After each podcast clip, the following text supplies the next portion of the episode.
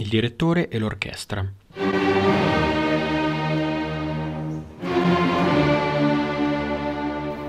Luca Borghetti in Non c'è Maler.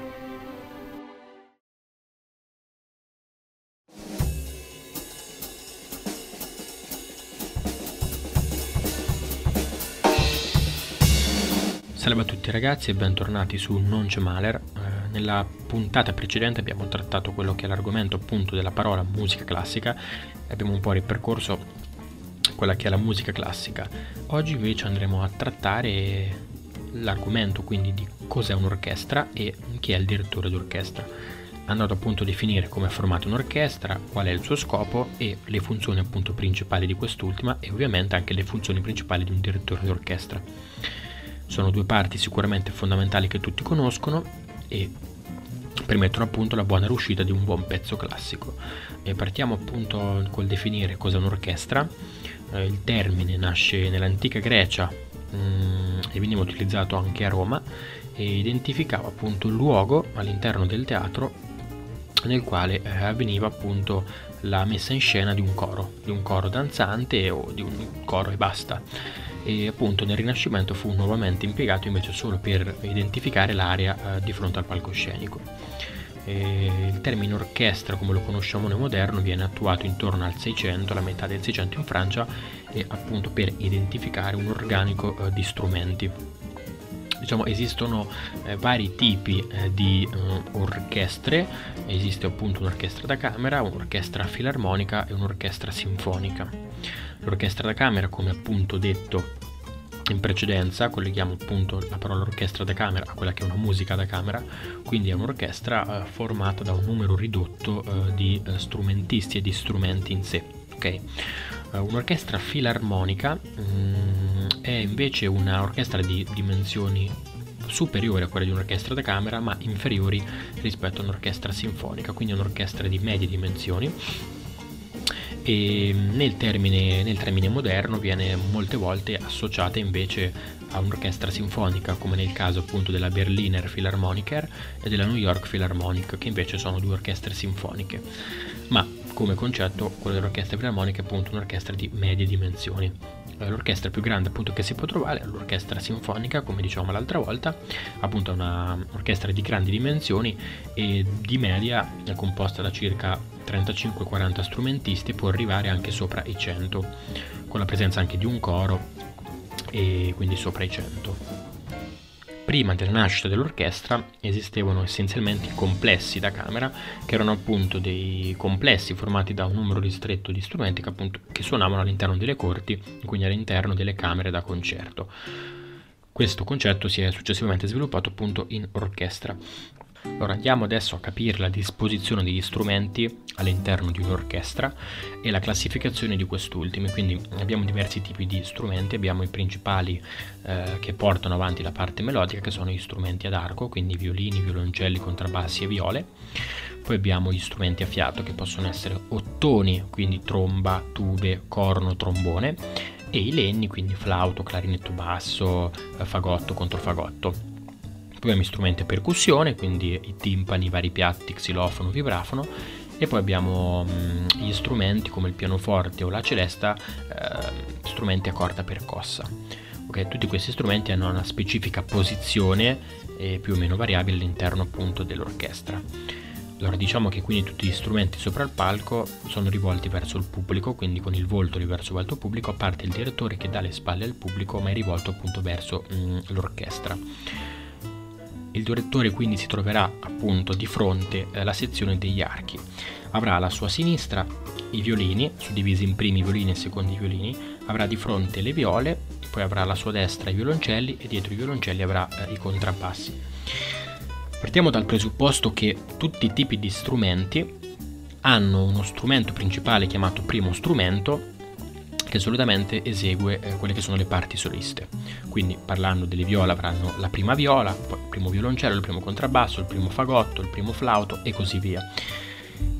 Parlando però di violini la situazione è un po' diversa perché abbiamo due sezioni di violini. Abbiamo il primo violino, quindi la sezione dei primi violini, in cui al suo interno ci sarà il primo violino e poi abbiamo la, seconda, la sezione dei secondi violini in cui al suo interno avremo il primo violino dei secondi violini. Distinguiamo bene queste due parti. Allora abbiamo i primi violini che si trovano subito sulla sinistra del direttore, ok? E vicini ai violini, quindi tra i primi violini e le viole, abbiamo i secondi violini. Allora, i primi violini hanno mh, mm, questa funzione, quindi hanno la funzione di portare avanti solitamente quella che è la melodia principale, ok? Eh, e eh, fanno le note più acute. I secondi violini quindi fanno le note più basse, fanno le contromelodie e danno quello che è il, suppo- il famoso supporto armonico. Non sto qui a spiegarvi cos'è. Ovviamente questa non è una legge assoluta, quindi ci sono nella storia alcuni compositori che hanno invertito completamente queste due cose, quindi hanno fatto fare ai primi violini eh, per esempio il supporto armonico e viceversa i secondi violini la portata della melodia principale, quindi questa non è una legge assoluta, diciamo che convenzionalmente si fa così. Quindi come ho detto prima, nella sezione dei primi violini ho il primo violino chiamato violino da spalla e nella sezione dei secondi violini avrò il primo violino dei secondi, chiamato appunto primo violino dei secondi.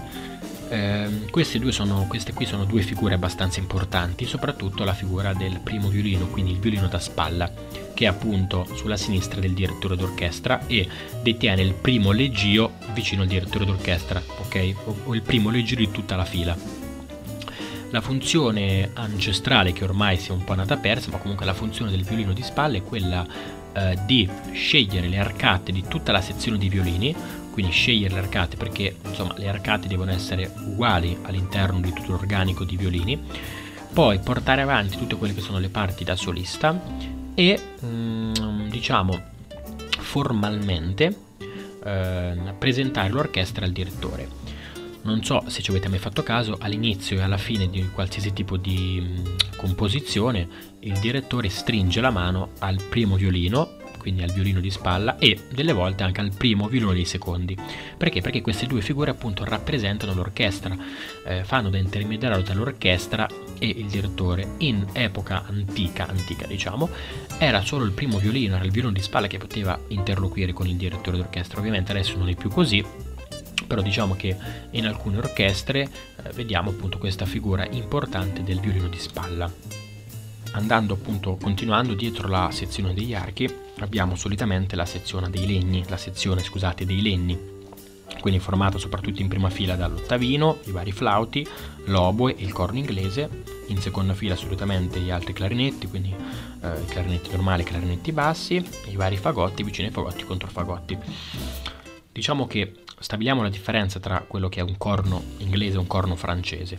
Il corno inglese fa parte della famiglia dei legni e il corno francese invece fa parte della famiglia degli ottoni, sono due strumenti completamente diversi.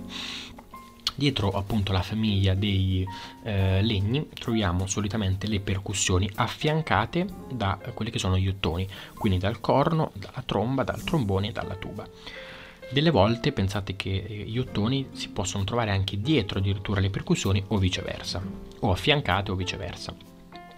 Solitamente in questa sezione sulla destra troviamo l'organo che si può trovare o qui o dietro e eh, sulla sinistra possiamo trovare l'arpa, ok, quindi questo strumento a corde, eh, il pianoforte o la celeste, appunto altri strumenti a um, corda um, battuta.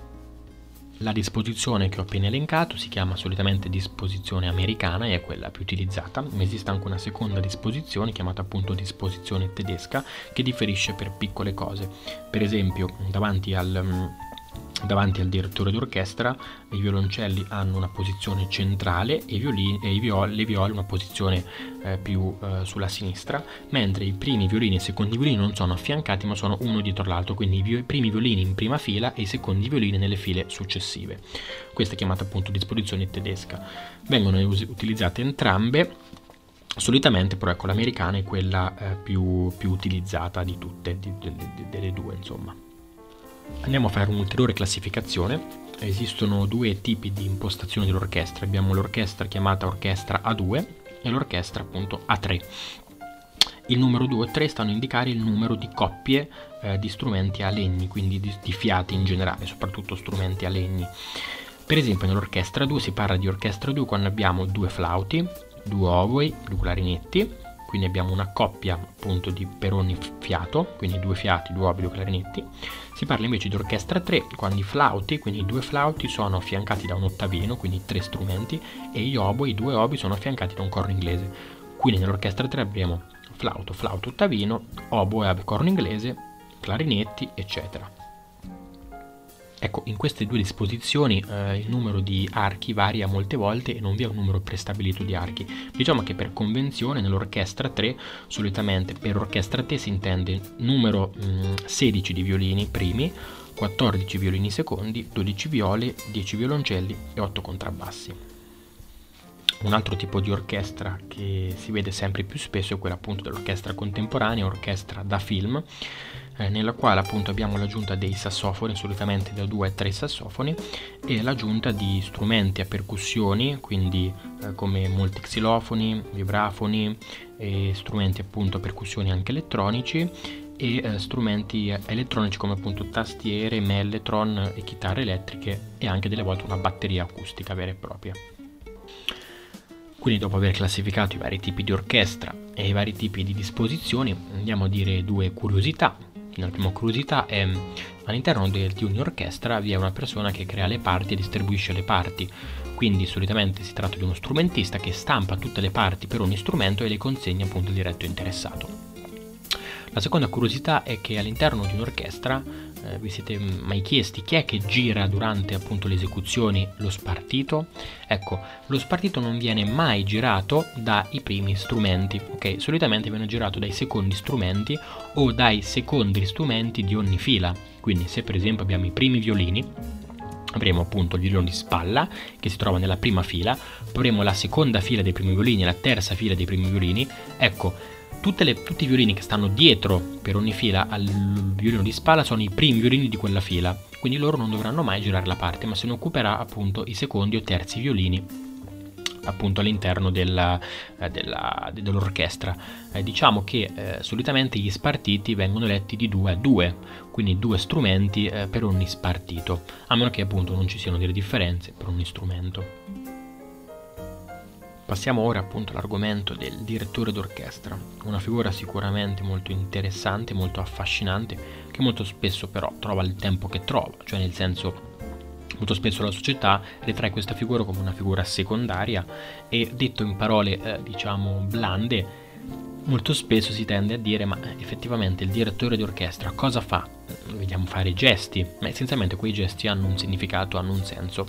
Ebbene ovviamente la mia risposta è sì il direttore d'orchestra diciamo che è una delle parti fondamentali all'interno di un'orchestra. Il direttore d'orchestra appunto è una persona okay, che ha il compito di coordinare le varie figure all'interno di un'orchestra e di portare o riarrangiare la composizione all'orchestra, di ehm, quindi mh, mm, presentare la composizione all'orchestra e riarrangiarla a suo piacimento.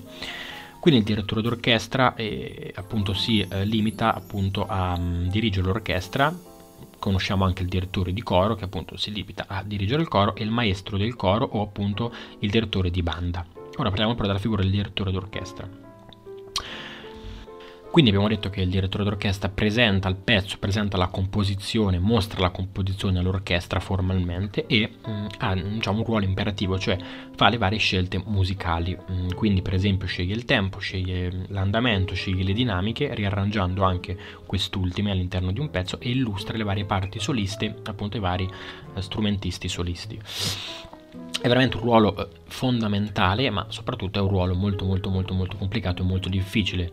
Eh, per diventare un buon direttore d'orchestra occorrono anni e anni e anni di studio, non solo di composizione, non solo eh, di storia della musica, ma soprattutto di teoria musicale e lo studio approfondito di ogni strumento. Ebbene sì, perché il direttore d'orchestra sa come suona ogni strumento, sa l'intervallo di suono di ogni strumento, sa dove sta ogni strumento e sa quale parte deve suonare quel determinato strumento. Molti direttori conoscono la parte a memoria, altri invece preferiscono avere appunto eh, la partitura eh, sotto. Ok, un breve, una breve parentesi, diciamo la differenza tra partitura e spartito. Lo spartito sono le singole parti singole appunto di ogni strumento, quindi il primo violino, i violini avranno il proprio spartito, quindi ogni persona ha il proprio spartito con la propria parte. La partitura invece è l'insieme di tutti gli strumenti, l'insieme di tutte le parti che compongono un una composizione, quindi il direttore ha la partitura completa, quindi avrà ogni singolo spartito di ogni singolo strumento da seguire allo stesso tempo. Ora per chiudere diciamo un paio di curiosità riguardanti appunto il mondo dell'orchestra e della direzione d'orchestra. Non so se vi è capitato di andare ad un concerto classico, alla fine di ogni composizione, alla fine appunto del concerto, il direttore d'orchestra scende dal palchetto, se è, sopra il palchetto, stringe la mano al violino di spalla e mentre il pubblico applaude esce dalla sala e va dietro le quinte. Ecco, vi sarete accorti che il direttore fa questo giochetto per almeno 3 o 4 volte, cioè una volta uscito dalla sala rientra all'interno della sala, si inchina nuovamente, stringe la mano, saluta i musicisti e riesce per 3 o 4 volte. Questo perché eh, fino a che appunto il pubblico applaude. Quindi fino a che il pubblico applaude, il direttore d'orchestra fa questo giochetto qua, quindi esce dalla sala e se sente che eh, l'auditorio continua ad applaudire, riesce eh, rientra scusate, in sala e si inchina nuovamente, in segno appunto di ringraziamento verso l'auditorio che ha gradito appunto la riproduzione. Quindi questa è una piccola è un piccolo appunto piccola cosa che vi racconto per esperienza e perché facciateci caso, se andate appunto a un concerto vedrete questa cosa. Un'altra piccola chicca che vi racconto è quella appunto del famoso bis. Non è capitato in qualsiasi tipo di concerto, classico, moderno che sia, che finito il concerto vero e proprio il pubblico inizia a urlare bis, bis, bis e ovviamente il concertista o l'orchestra in questo caso può andare a riprodurre un nuovo pezzo o appunto a rifare un pezzo che era all'interno della scaletta. Ecco, questa cosa in Italia è molto sentita, è sentita in tutto il mondo, ma attenzione, attenzione, c'è un però, c'è un però. Il bis, eh, diciamo, è ovviamente un qualcosa in più che fa l'orchestra, ma attenzione, l'orchestra viene pagata di più.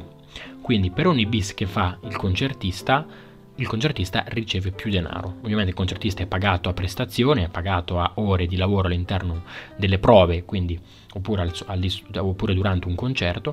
Quindi se vi è un bis, eh, appunto il concertista viene pagato di più, così come il direttore. Però eh, il bis non sempre vi è. Perché un'orchestra sceglie di fare il bis o meno? Ecco, un'orchestra sceglie di fare il bis o meno eh, in base al volume, in base al numero di applausi che la platea fa. Quindi se l'orchestra si trova davanti a una platea un po' moscia che alla fine dell'intero repertorio non applaude chissà quanto, l'orchestra prende, va a casa e non fa nessun bis. Se invece l'orchestra sente che l'uditorio ha apprezzato molto e ringrazia con un gran numero di applausi, ecco l'orchestra a quel punto si può permettere di fare uno, due o addirittura tre bis. Ecco questa discrezione ovviamente del direttore e dell'orchestra stessa. Questa cosa non è molto sentita in Italia, quindi il bis solitamente si fa praticamente sempre, mentre vi assicuro che all'estero, in Germania o in America o in Inghilterra, questa cosa è molto più sentita. Quindi se essenzialmente eh, l'uditorio non applaude, eh, gli applausi non piacciono alla, al direttore, all'orchestra, ecco l'orchestra non fa nessun bis. Detto questo ragazzi vi ringrazio di essere arrivati fino a qui un'altra volta e vi auguro una buona giornata. Alla prossima puntata.